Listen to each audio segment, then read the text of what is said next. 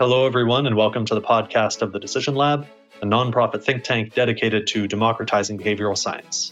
We conduct behavioral research and consulting projects with clients such as the Gates Foundation, the World Bank, and governments and nonprofits around the world, helping to improve outcomes for all of society. My name is Brooke Struck, Research Director at TDL, and I'll be your host for the discussion. My guest today is Gianluca Sgueo, Associate Researcher in the Center for Social Studies at the University of Coimbra in Portugal NYU Global Professor, and Policy Analyst in the European Parliamentary Research Service. In today's episode, we'll be talking about the influence of technology on democracy. Gianluca, welcome. Please introduce yourself. Hello, everyone. Thanks for hosting me here. It's a very peculiar moment, the one in which we are recording. I guess this will be also part of our conversation, but for the time being, I'll just like to say that I'm very happy to be here We've been knowing each other for a little while now, and it's amazing to work with you guys. You you do an amazing work. So I'm I'm a big fan of your activities. Thanks very much. And uh, just to clarify, because this is obviously not being recorded live, the peculiar moment that Gianluca is, uh, is referring to is the the COVID nineteen outbreak. Currently, I'm sitting at home trying to find a room without too much echo, and uh, I think Gianluca is sitting at home as well in my case in Montreal, uh, in Gianluca's case in Rome. And we are today the, uh, the 17th of March. So uh, right now it's very intense days for the outbreak in Italy. And in Canada, luckily, it's still pretty tame for now, but we'll see what the next days uh, have in store for us. Let's get down to the topic that we had agreed to discuss before a much more interesting and important topic came around and imposed itself on us. So, what we had talked about previously and wanted to discuss today is this this idea of technology's influence on democracy. And one of the, the statements that really I think illustrates this is this idea that you know social media is tearing apart democracy. Those kinds of ideas are ones that we hear about all the time. Societally, we often talk about technology as though it's a new thing, as though there was never technology before, and now we have technology, and so there's this kind of step change. And so we say that it has unprecedented effects on the economy or on social relationships, or in this instance, uh, on democracy. What I want us to explore today is whether that's really a credible view and what stance we should take towards technology, especially in its relationship to democracy.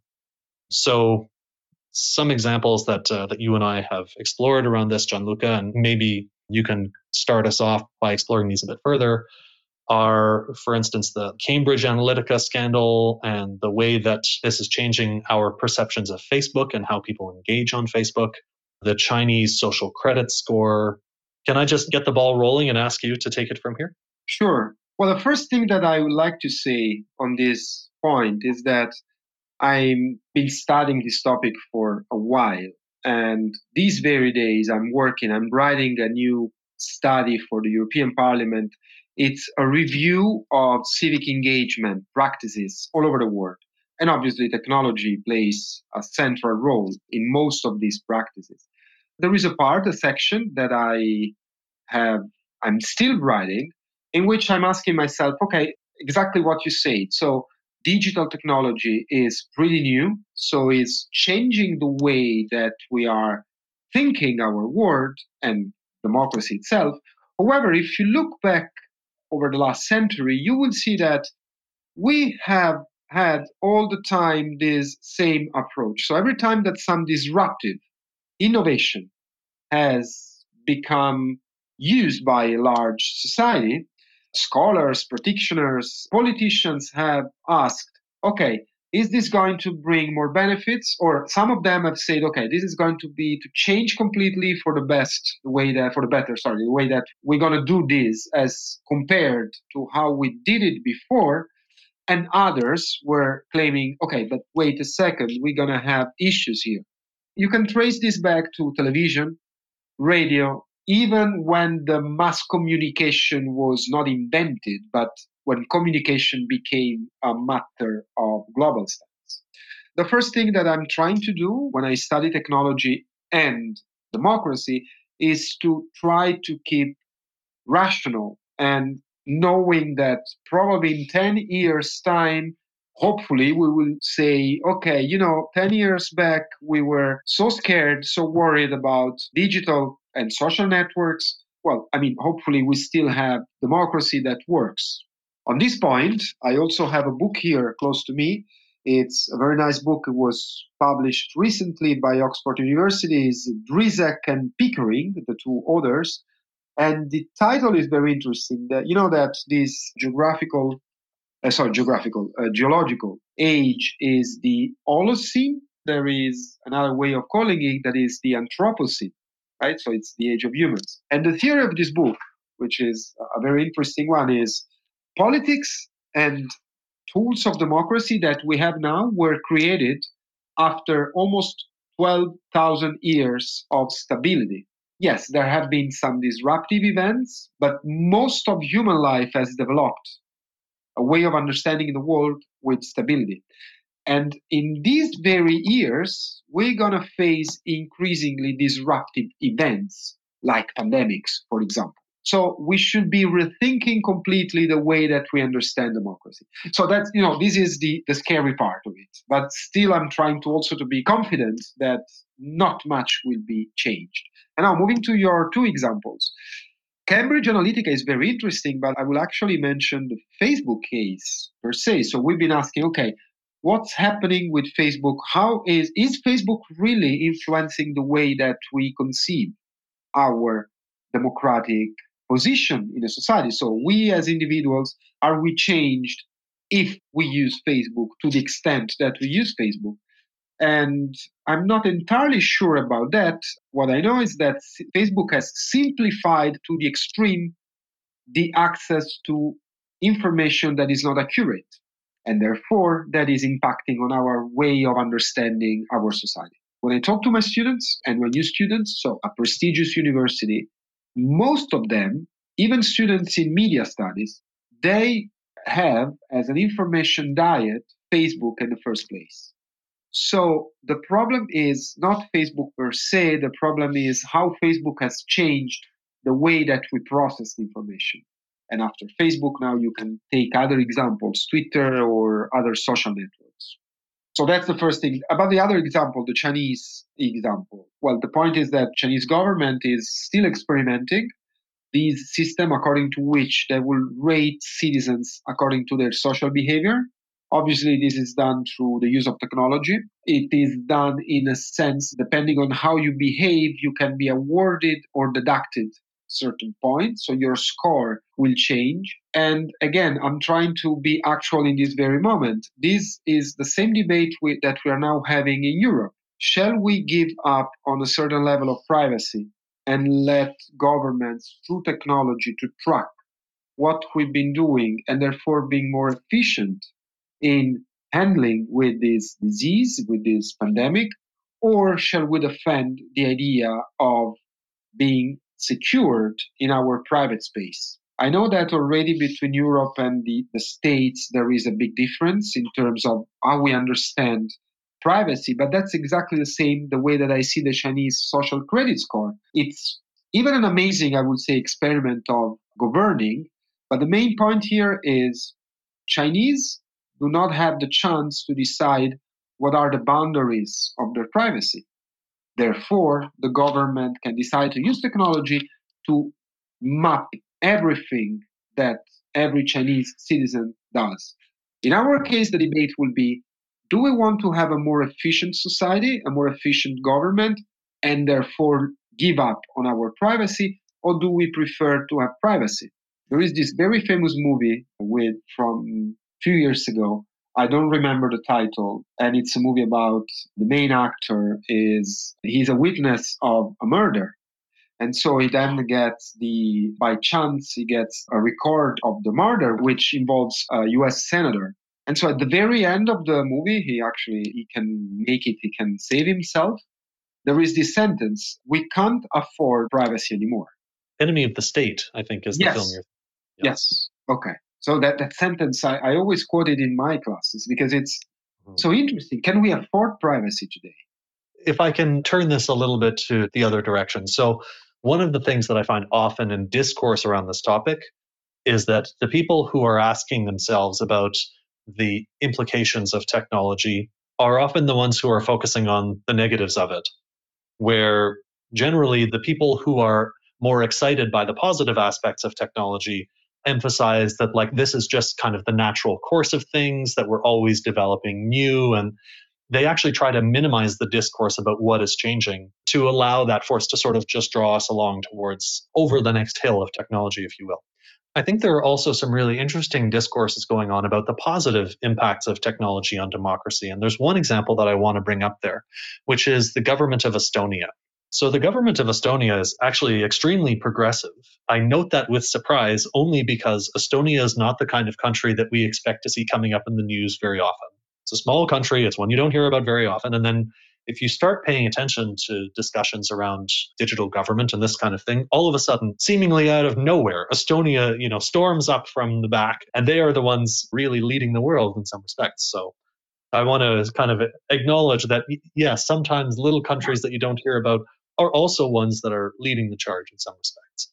And one of the things that I have really appreciated about Estonia is um, a bit of a twist that they put on the kind of government surveillance and government watching and the impact this has on private life. So, in the Estonian digital government system, to the extent that I understand it, all of your data sets are linked, which means that your tax data is connected with your health data, is connected with data collected by all kinds of different ministries. So, when governments want to pull data and want to use data to understand the effects of policies, that makes those kinds of analyses much easier, which, as you mentioned earlier, is a very valuable tool from the perspective of more effective governance, or government, I should say. On the other hand, there's this worry about privacy. So, the system that they've built in Estonia is that whenever a government employee queries data about your file, you receive a notification about it. So, for instance, you'll receive a text message that says, government employee name number such and such just requested these and these and these pieces of information from your file. And that allows you to watch the watchers, as the, the famous sentence goes. Now, in reference to George Orwell's famous book, people said, well, this is a little bit different than Big Brother.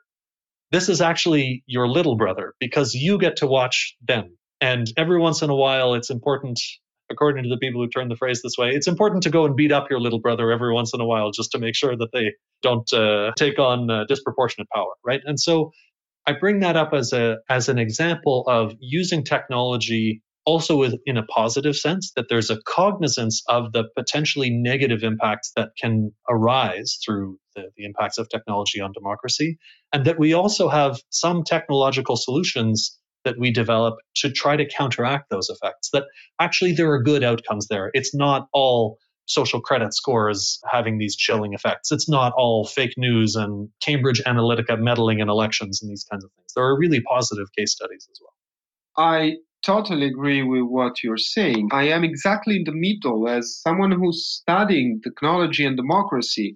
I see some issues, but I also see a, a lot of potential benefits. Actually, not just potential benefits, actual benefits.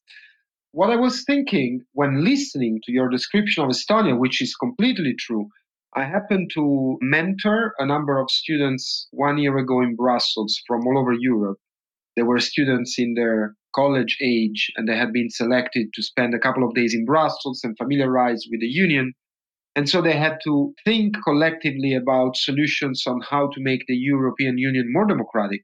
And I precisely remember this debate. There was one Estonian girl, and she was so, for her, like voting online, which is a big issue. No? Okay, we vote online. How can we secure the vote? How can we be sure that will not be attempts from hackers or other governments to influence the vote? This is what you normally read no? as the title of newspaper. This is what has made online voting or these kind of experiments with online digital voting, let's say, uh, not applied, not implemented in many other countries. However, in Estonia, this is this is the normal rule, and she, for her, was even difficult to explain why this should be the, the way of using it. But what I remember is I told her, and was what I was thinking before two minutes ago. This actually happen to work when we have small communities. The case of Estonia is a very interesting case, but exactly as you said, we are talking of a country that is pretty small. I don't remember the number of Estonians living in Estonia, but it's definitely a very small number, a very small community, a number of few cities that are little bigger than a village. So beautiful cities, by the way. It's it's a beautiful country. But the thing is, can we escalate this? And that to me is when you see the problematic side. I can even tell you, even in Italy, which is well, is my country, but it definitely is not the most advanced in terms of using technology for government. The municipality of Rome, this very municipality, so this government of the city, has introduced a, a lot of services online. We are not advanced to the point of having information when the government, the, the municipality is using our data, but we have much more services today that we can do online. I recently needed a certificate, and now we have a certified email so with a couple of clicks on an app, I could get it on my computer. Much easier. I didn't have to go anywhere. But that works. It's still very piecemeal and it only works at certain level. The point is, can we have a country like Italy or the United States or Canada entirely, entirely technological, working like that? That is mm-hmm. the problem of escalating this use of technology. That is where you have a higher risk of security breaks or social exclusion of certain communities. I think social exclusion is an interesting sort of pivot point here. Let's talk about how these systems actually influence behaviors. So, from a behavioral perspective, what they do is they change your choice architecture. You have a number of options in front of you, and the way that those options are articulated and even kind of the structural pros and cons of those options will be modified by technology sort of very uh, simple behavioral uh, sense, if you're filling out a survey and some of the questions have a default answer, you are much more likely statistically to choose those defaults than to choose anything else. If you have some pre-filled options and then an other option, you are statistically much less likely to choose the other option. We tend to walk down the pathways that are provide the least friction for us technology has an interesting way, even in physical environments, of changing the degrees of friction that we feel along various pathways. So, one example of this that I came up with a number of years ago is uh, actually to do with buses.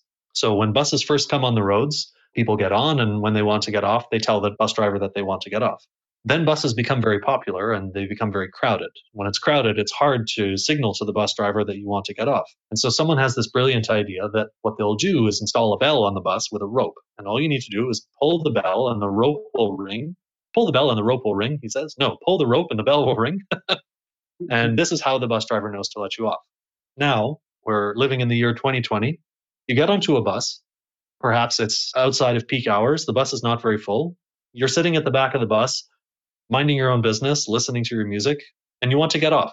You could walk to the front of the bus. There's no crowding that is preventing you from going and asking the driver to stop. But you still pull the rope. Part of it is habitual, that's just what you're used to doing, but part of it is also that the change in the the the choice environment has created a degree of social friction that was not there before. It was easier and smoother to go and speak to the bus driver before because there were lower levels of anonymity. We're each so much operating in our own bubble that to break that bubble and to go and have an interpersonal conversation with a complete stranger in private is actually for many people it's normal or it's it's out of the ordinary for them. It may not be comfortable for them. Luckily, we have pandemics that kind of break these bubbles of normal and so strangers do speak to each other once again, but let's talk about how these different pieces of technology change the choice environments that we operate in. So let's think about the social credit score, for instance. What are some examples that you see of the social credit score changing the kind of choice environments that people are in, changing the kinds of implications that they see to making one choice versus another? It's a very good question in terms of opening to different ways of analyzing the providing an answer.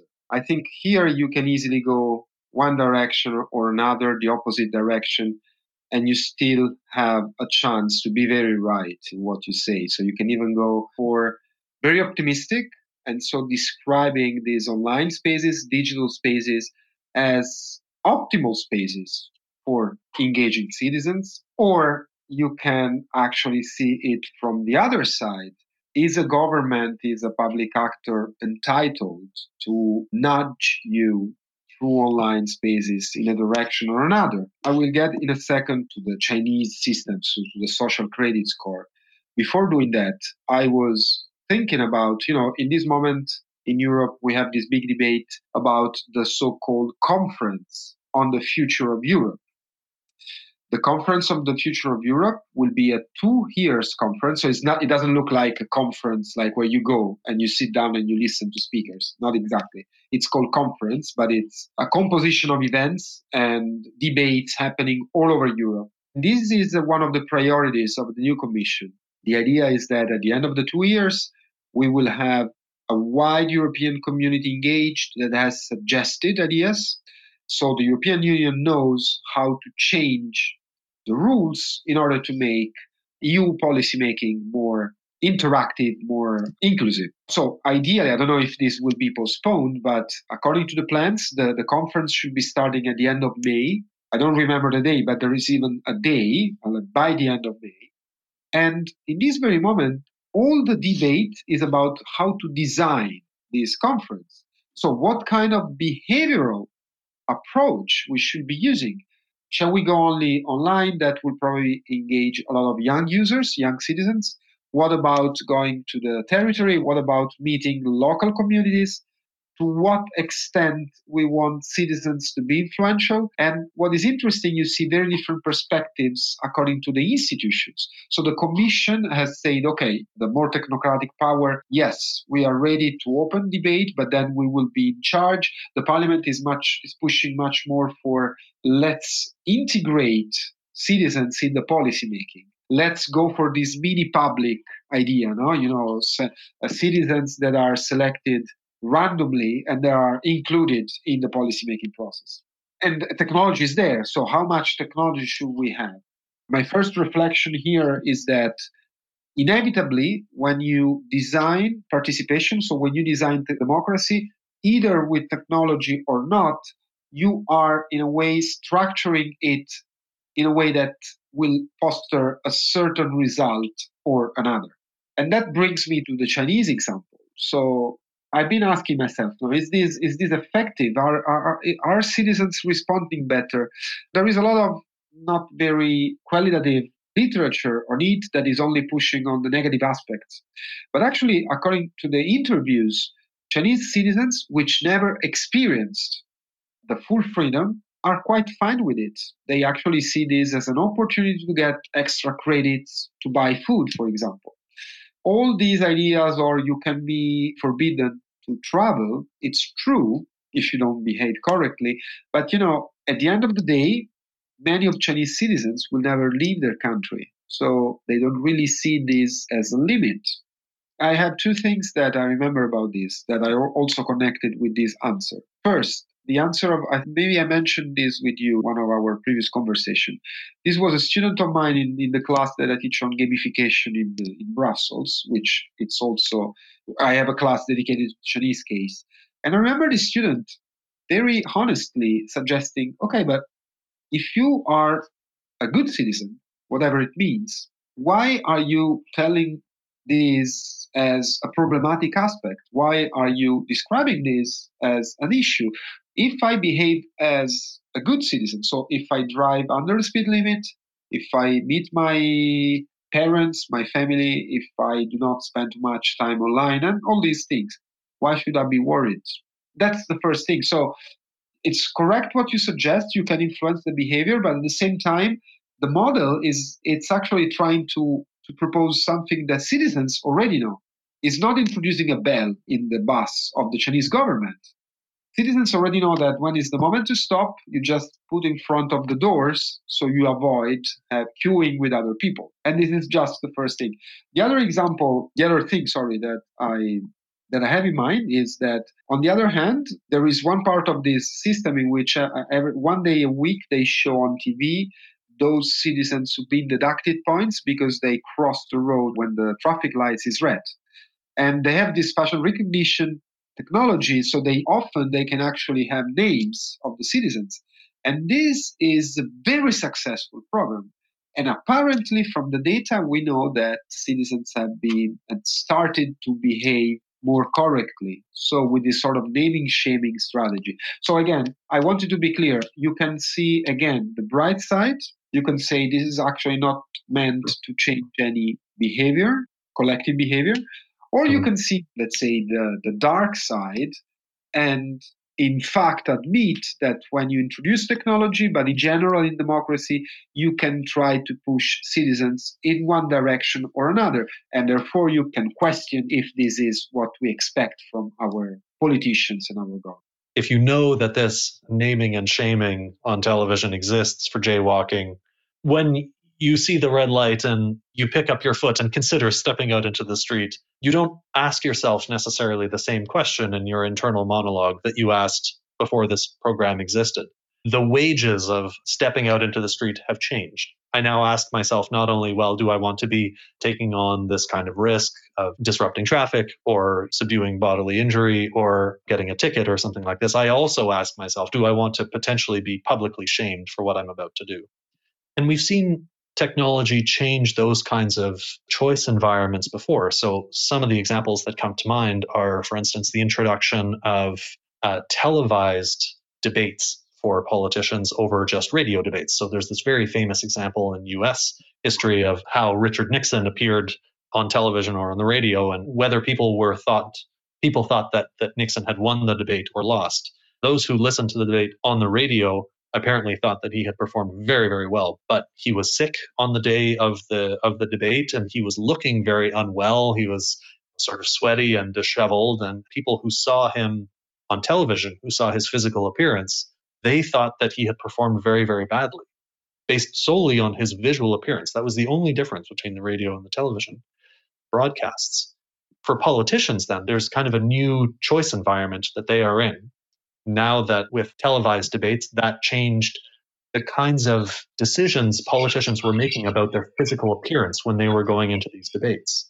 But now the game is changing again with social media, for instance, that you were talking about fake news earlier and about the spread of misinformation and this kind of thing. Now information spreads more easily when it fits conveniently into 280 characters. Information that is simple is easier to propagate because there is now such a, a strong filter for short headlines, for very crisp sound bites, and these kinds of things. The research that I've looked at in the way that people consume news through social media is that actually most people like and reshare and promote pieces of news that they don't actually click through. They see the headline, they see often the image that's associated with the headline, and based on that information and also who is sharing it, they will make their decision about whether to like or reshare or comment or these things. It's actually very seldom that people will go and read the article that is behind kind of the splash that they see on their screen. And this affects the way that politicians craft their message because they know that, that if their message doesn't fit conveniently into that splash on the screen, it won't propagate effectively. Similar things happened in the US when television was becoming very, very popular. And all of a sudden, advertising could be more targeted because they started to develop political ads for local television stations as opposed to only the nationwide broadcasts. And that allowed them to create policies in a different way. This idea of of boutique policies where you know you're sort of you're selling a very small change to a very small group of people that you know it will resonate with in order to sort of go and capture these various pockets of voters. That's something that's only feasible if you have the technology to go and target those specific voters. And i mean that started out with local television stations in the united states but social media is just that idea on steroids right? It's it's micro targeting to the extent that people could not even dream of with local television stations. So the reason that I bring up those examples, you know, with the advent of television and, and, social media now, is to show that these pieces of technology change the kinds of environments in which we're making decisions. But also that while these individual pieces of technology are new, technology as a whole is as old as humanity itself. Democracy did not exist in a technological vacuum before, and it's now existing in a technologically enriched environment. Democracy has always existed in one technological environment or another. What we're looking at now is a rapid change in that environment, not from a non technological one to a technological one, but from the technology we had before to the technology that's emerging now. And this is creating new opportunities for citizens to engage with democracy, as you mentioned, with the, the future of the EU conference. It also creates challenges for people to engage with democracy. So you mentioned some of the challenges around inclusion. Could you expand a little bit on those? I can. Quickly, three comments on what you just said. I totally agree with your vision. And again, I since you inspire me, uh, and I, I took some notes about three things. So about the way that we share information. You know, there is this. He's an amazing scholar, Ethan Zuckerman. I think he was Media Lab MIT. I think he still works there. Is very good at summarizing interesting concepts. So one of those is how did we change from what he calls the broadcast model, which is very vertical, and so you have a producer of news and a consumer and a distributor. And now today, each of us is a broadcaster.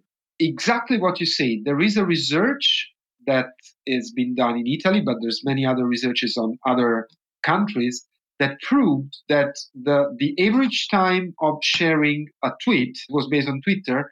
It was 0.10 seconds, it meaning that people would not even not even care to read all of it. If Donald Trump or Barack Obama or Angela Merkel, let's make also some European examples, tweets something that I just think it's right, I will retweet it immediately, no matter what is the content. This is so empowering if you think about it, but it comes with the dilution of the quality of information. The other great scholar that has analyzed this is Gloria Origgi. Gloria Origgi, is, she's Italian, but she's been teaching for quite a while in France, and she published one or two years ago, I think, this book called Reputation. Really worth reading. So what she says, is, okay, but why do we share content so quickly? Don't we take, I mean, yes, this is empowering, but why don't we take the time? I'm not saying to certify the source because that is the job of journalists, but at least to check if what we read is accurate. And she says, but yeah, that, that's not happening because we have moved from the information age to the reputation age. So what we are happy, let's say, able to share is what we consider as worth our reputation. This can be, in the best case scenario, a first hand reputation. So I know you, I trust you, I think that you have, in my opinion, a good reputation. I will share your content. This is firsthand. But think about climate change. She makes the case of with climate change. I think 95% of people in the world don't know anything scientific about climate change. We only know that we are facing this risk, right?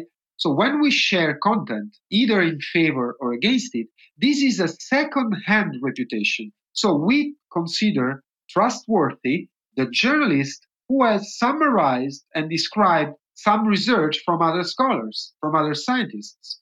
So we don't even go to the first source, we actually accept the filter. And that again is extremely powerful, but it's also very risky. And very quickly, the third comment is what kind of effect this is having on politics. And the one great scholar is also Italian, but living abroad, teaching in uh, the King's College in London, is Paolo Gerbaudo. He wrote an amazing book called The Digital Party. It's a book about how party have been digitalizing political parties. But the most interesting part of his book is what he calls the hyper leaders. So he say leaders of political parties today are sometimes more famous than the, the party itself but they are very short lived. So they can get extremely successful for a very short amount of time by living by the moment. So really micro targeting and being present at the very moment. But by doing this, they are losing the capacity of engaging large communities.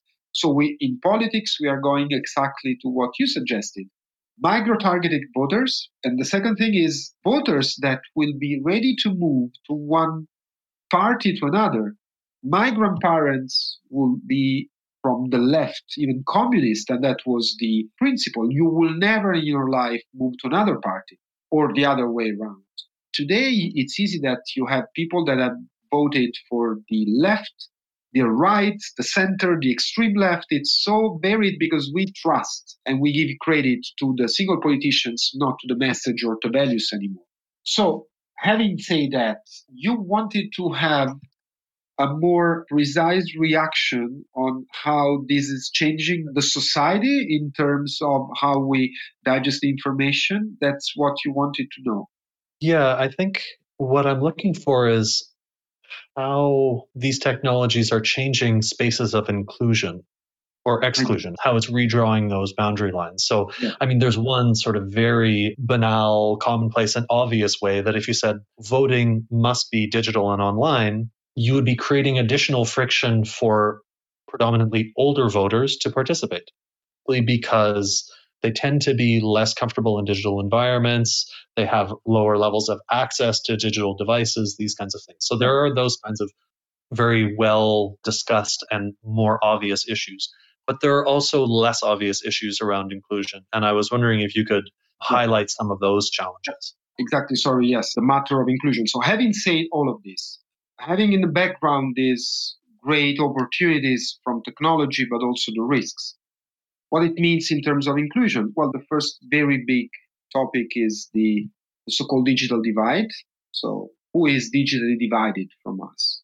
Older people, people living in uh, rural areas, people also with a lower level of familiarity with technology. We tend to assume that everybody is born with a mobile phone in his or her hands, but that's not necessarily the case. Actually, what I think it's relevant, there are two things that are normally underestimated, usually underestimated, but it's I think they are big issues. The first is that we have a certain tendency to exclude certain social communities that are not falling within the description of the digitally divided. So these can be people in their 30s or 40s living in big cities, even digital natives, so people that are completely familiar with technology. However, their topics, their ideas are normally underrepresented in digital spaces. I'm thinking about the LGBTQ plus community. That's one example. In this moment in Europe, we have this problem with migrants. So we have imagine if you're a migrant, you are arriving from another country and you are going to live in Europe, there is no way to represent you. We also have a little bit niche problem is people like me, expats. So for example, in Brussels, Brussels is one of the most democratic countries in terms of voting rights. You get active voting rights in at the municipal level after living, I think, two years in the city. It's just automatic. You live in the city, you have a card no, of your residency, and that is enough to get active voting rights. They do this because Brussels is a city made of you know people living as expats. Now, what is interesting is that the number of expats that engage into local politics is close to two or three percent my example, I've been living in uh, Brussels since 2014, so it's been six years. I couldn't name a single local administrator in Brussels. I have no clue, literally. I have no clue. Well, the Flemish part, because I don't speak Flemish, but the, the French speaking community, which is equally important in Brussels, and I speak French, I have no clue. I actually, I, I don't even get a sense of how they work, what, how they are elected. And that's because, for a number of reasons, but mostly because you never feel that you need to be engaged in your local community. And this is an example that with technology is entirely digitalized. Voting has never been, for me, a nudge to modify my behavior. About this point, I think that the technology again can be an enhancer of having more people included. However, and this is what it's common with democracy, it's not the solution to the problem of inclusion. That's why when you read these very emphatic sentences about, you know, with technology we're going to make policymaking more participated, typical from the EU, by the way, that's exactly when I think there is a big bias here. You do not realize that most of the people will still remain disengaged. So, just one additional minutes I would like to mention uh, we just started a, a EU-funded project. It's called Prodemo. It's Portugal, so where I'm from. There is a couple of Brussels civic organizations, and there is one, the University of Rome, La Sapienza. And the idea is to create an application for mobile phones to engage young expats in other living outside their native country in Europe. You see, there is some reflection on this topic. There is the attempt to, to use technology to reach out these communities. But what is, if you think about it, what is interesting is that we are trying to solve with technology a problem that technology has not solved thus far. I'd like to uh, push the envelope philosophically now a little bit. I'd like to think about democracy itself and other political systems, but for now, let's just focus on democracy as a piece of technology that's looking to solve a problem. So, the example that I want to use to illustrate this is the extension of, of citizenship to conquered peoples by the Roman Empire. One of the challenges for an empire as it grows is to create social, economic, and political stability in the new regions that it conquers and that it brings under its umbrella. Democracy is something that lends itself very well to imperialism if you extend that citizenship to the newly conquered peoples, as the Roman Empire did. This gives them a sense, this gives sort of the, the new members of the community a sense of ownership over what's going on. It gives them an opportunity to have their priorities reflected in a way that is not violent revolution. It gives them a lower friction path to create the ecosystem around them in which they want to live that doesn't involve overthrowing the oppressors. In this respect, we can look at democracy as itself a technology that exists to solve a problem. If we do that, we can start to ask ourselves this type of question What was the type of problem the democracies that we live in now were set up to address in the first place? How have they evolved when new problems have arisen? And what are the new types of threats to social, political, and economic stability that we think are the major challenges now that we are facing? And if we were setting up a democracy now from scratch, how would we build it as a solution to that problem? Knowing that we have all kinds of digital communication technologies our, at our disposal. So, one example of this in terms of sort of a democracy design, the date for the election in the United States is set following a formula. And uh, if I understand, this story may be apocryphal, but I will put it on record anyway. If I understand correctly, the reason that the United States votes on the Tuesday following the first Monday in November is the following formula. It used to take about two days for people to travel from their local communities to Washington to bring the voice of their local community into the federal election. So the idea was after church on Sunday, in the first Sunday of November, you get into your carriage and you ride your carriage for two days to arrive at Washington, D.C. in time to bring the message about your community's vote. That's how the voting date in the United States was set, if the legend is true. That, of course, is dependent on the idea that, first of all, it takes two days to make that journey, which obviously it doesn't anymore. It's dependent on the idea that you need to physically make that journey in order to transmit the information. But deeper than that, it's based on the idea that the community needs to come to a consensus initially to then send its consensus message with one messenger. But with the communication technologies that we have now, we don't need to rely on that bottleneck of information transmission to communicate our input into central decision making. We wouldn't necessarily have electoral districts drawn the way that they are. We wouldn't necessarily have electoral districts at all. We might have much more direct voting into who will be the leader of a country we also might have much more direct input into voting on policies. Even a representative democracy is structured around the idea that it's technologically not feasible for each person to cast an individual vote for an individual piece of legislation, which for a certain technological environment is true, but it's not true anymore. So, if that kind of information transmission was one of the major challenges that has led to many of the design features of the democracies that we live in now. We can ask ourselves, what are the major challenges now that our democracies are facing? And what kinds of design features would we bring in to address those kinds of things? And Gianluca, I hope hope that you will agree with me here.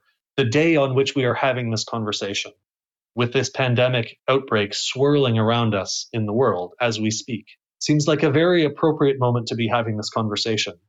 What really are the challenges that our societies are facing that we want our governments to be working on? How do we structure our governments intelligently? How do we design them intelligently to really go after those problems that we're the most worried about? That's really an amazing question. I've been thinking about the idea of designing recently connected to my other studies on democracy, and this design word has been coming up a lot. And I agree on all your analysis. It made sense for Romans to have the divide et impera, no? a share and rule approach in what back then was the word. So for imagine like country, an empire that was actually reaching all the known world except for some minor parts, it would make sense to have this design made of giving the citizenship and asking you to pay your tributes and giving you some rights concerned with, with the city of Rome and the and the central part of the empire. Obviously, you can answer your question again, your questions again from many different perspectives. I would like to mention just one that to me is very central. You might be surprised, but one of the very first scholars who has questioned the topic of how should we be using design thinking applied to public service has written a book in 1969 that's an amazing book actually. I was reading this article. You should yeah look look at this. You will find a lot of literature here including this book. It's called improving public policy and administration exploring the potential of design and it was published on policy and politics. And they mentioned these few authors, including this book that I ordered on Amazon. So one of the first book, one of the first authors that has mentioned this topic, it goes back to 1969. And the author that I'm mentioning is Herbert Simon, is considered the father of the design science applied to policymaking. But for years, for years, until like five or six years ago, the topic of design was how can we design policies in order to have policies that are more effective? Which is not the answer to your question. It's actually not the answer. No, it's we are not design we're not thinking about democracy to be more efficient. I think we all accept the fact that democracy is inherently not effective. And a tyranny is definitely more effective in dealing with stuff. So that's not a point. Designing things in order to have faster decisions. To me, the answer to your question, one of the possible answers to your question is can we make democracy friendlier to users? I'm using this word intentionally, to citizens, if you prefer. And why? Exactly because of technology. Because for most of us, the idea of engaging with technology with our mobile phones, it's something that is extremely fast and rewarding. It takes a few clicks to order your dinner on any app. It takes a few clicks to buy a book, or these days also food, without mentioning any name. But a lot of people prefer these very days to buy food online rather than. No, I'm not talking of a dinner, huh? like just you know, shopping for food. It even takes a few clicks to find a partner, to fall in love with someone. It takes a few clicks, and it's so effective. Swiping left or right for, from a famous app, it's the system to say, I like you, I don't like you, let's meet or let's not meet.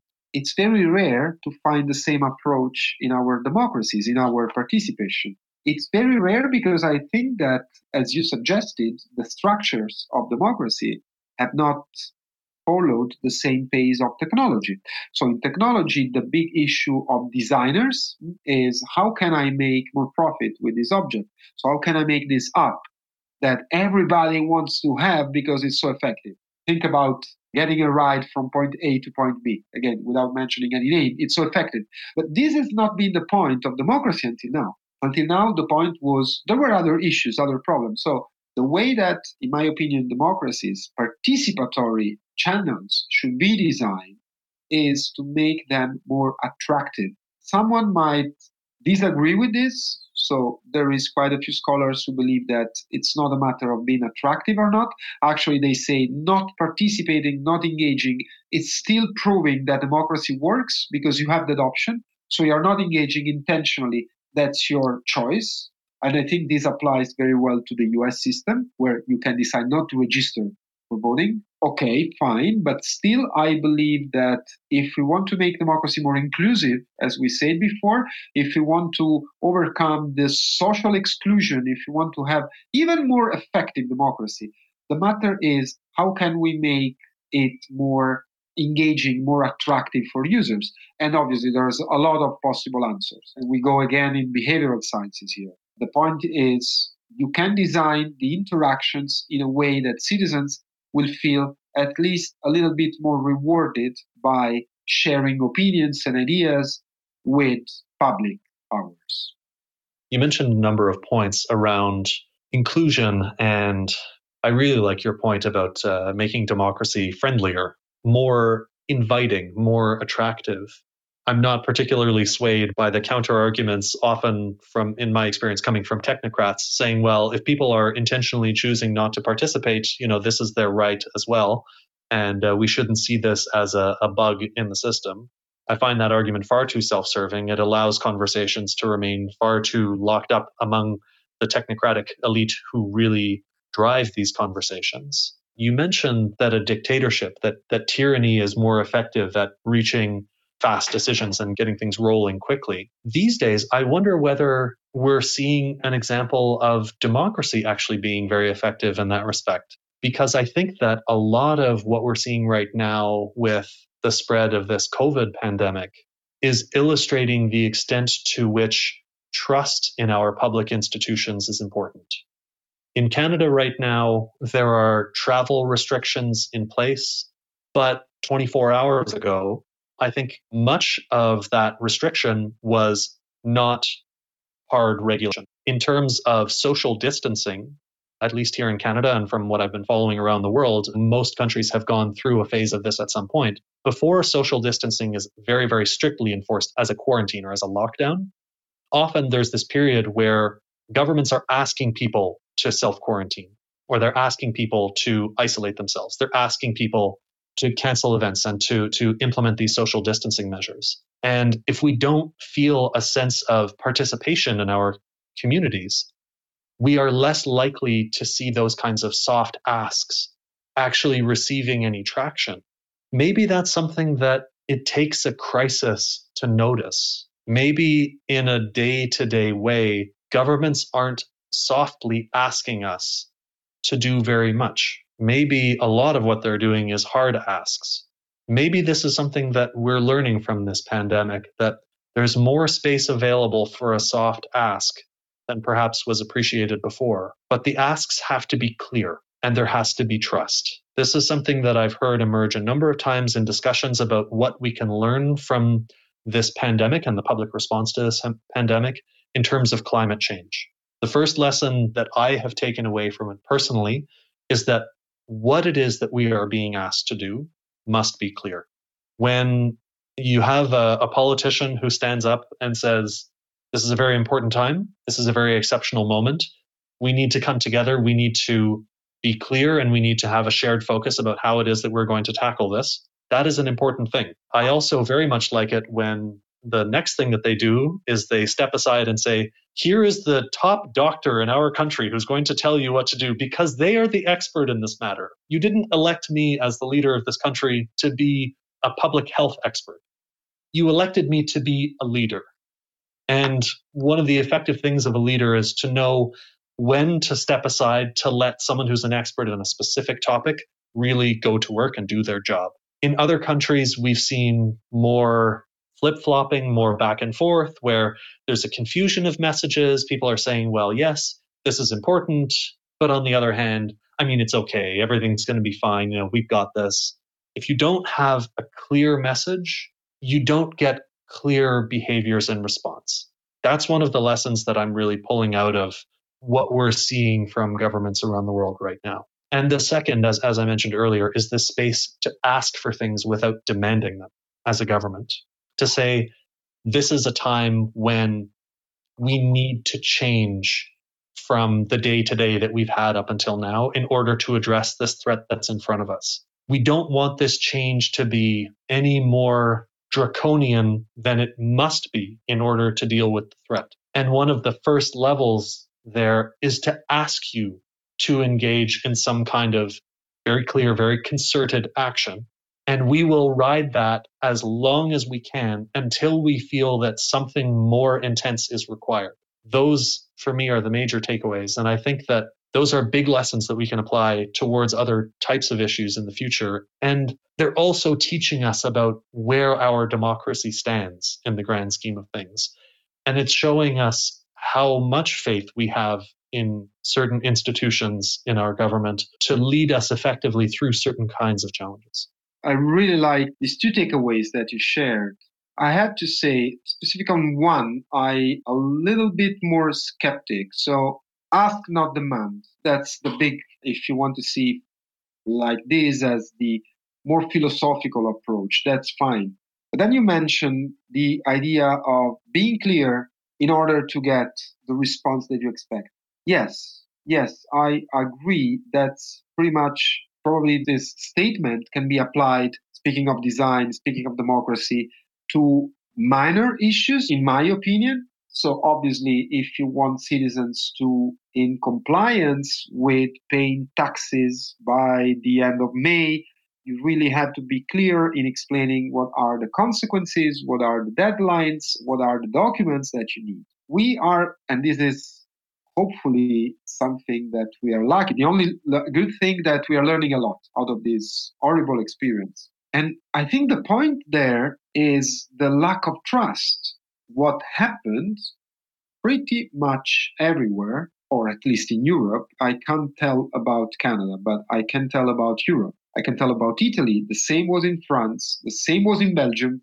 I was even upset with Belgium because authorities were suggesting to stay home. It wasn't clear to the point of you have to stay home because this is going to escalate, but data were there. So everybody was already obsessed by uh, coverage about this. There is only space for this. There's a lot of other events that are not important anymore. But the point is, citizens do not trust the governments enough, most of democratic governments enough, that they will just believe this is right or this is wrong. And so that made the Italian government, followed by today pretty much all. I think the Dutch government is the only exception because even UK now is changing the approach, is to take draconian measures. So it's not about trust me, this is what we should be doing. Actually, you know what was a very trust based approach? The UK one. So we have a vision. We know that I'm going to be very honest, you're going to lose probably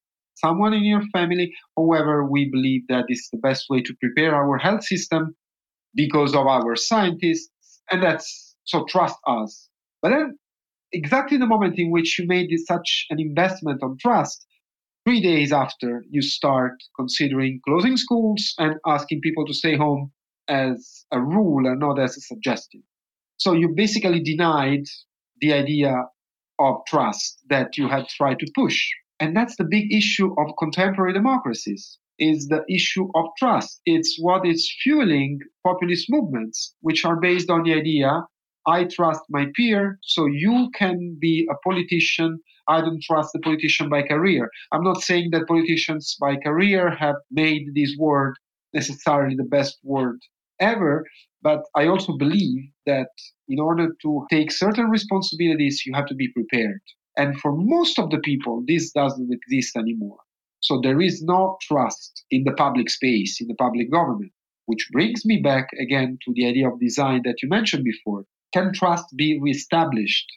I don't know, there's probably many ingredients in this recipe, but one of those is maybe you can reestablish trust by going back to talk to each other. And how do you talk to each other? Well, maybe I would like to show you some Uh, friendliness in the way that I approach topics. It's just a suggestion, it's just an idea. Maybe it's not the way, but what's happening everywhere in the world is that pretty much everywhere people didn't trust their politicians in the first place. So until the moment in which measures were taken, people were crowding restaurants, bars, you know, with like this typical and rational approach. Well, this is happening, but I'm to survive to this. Yeah, I really like that. And this conversation is very interesting. So I'm, uh, I'm loath to bring it to an end, but I feel like we have to cut it off somewhere. My main takeaway from this, I think the idea that you mentioned about making democracy more friendly is something that really sticks with me. And in terms of, you know, our main topic of the effects of technology on democracy, our technological developments in the last few years have created new challenges for being friendly within our ecosystem. Algorithms that create echo chambers around us can make it very easy for us to be friendly with the people that are already like us. But it separates us even further from the people who aren't like us. And ultimately, the friendliness needs to extend to everybody not just to the people that we identify with. And if we take that seriously as the major challenge that our democracies are facing now, we need to think about how to shape our democracies as technologies themselves around that kind of issue. That's a powerful takeaway for uh, our discussion for today. But on behalf of TDL and all our listeners, uh, thank you very much for sharing your insights with us today. It was an absolute pleasure before we sign off, is there any summative insight that you would like to share, or is there a topic that you had hoped would come into the discussion today, but we didn't end up touching on? No, not really about this last question. I actually let the flow drive us in this conversation. So I share your comment. It was really, really nice. It was a real pleasure having this conversation. Hopefully, will be the same for those who will be listening to us. I couldn't agree more. I think that at the cost of simplifying something very complex, which is a democratic system, this moment I feel that we need an effort from democracy, so everyone that is part of a democracy, of trying to interact on simpler way, exactly from what happens in our use, daily use of technology. We use technology because we believe that is making our life easier. Maybe it's not like that. Maybe our life are more miserable because of technology, but at the end of the day, most of our activities are simplified, made it simpler by technology. So why can't this be partially translated to democracy? That's something that I think there is a lot of space from reflection and for action, like from institutions like yours. So spreading the, these reflections is already helpful to have people thinking about it. Well, thank you very much for that. And for you listeners out there, thank you as well for joining us today. If you'd like to learn more about applied behavioral insights, you can find plenty of materials on our website, thedecisionlab.com. There, you'll also be able to find our newsletter, which features the latest and greatest developments in the field, including these podcasts, as well as great public content about biases, interventions, and our project work. Thanks very much, and we hope to see you soon. If you'd like to learn more about applied behavioral insights, you can find plenty of materials on our website, thedecisionlab.com. There, you'll also be able to find our newsletter, which features the latest and greatest developments in the field, including these podcasts, as well as great public content about biases, interventions, and our project work.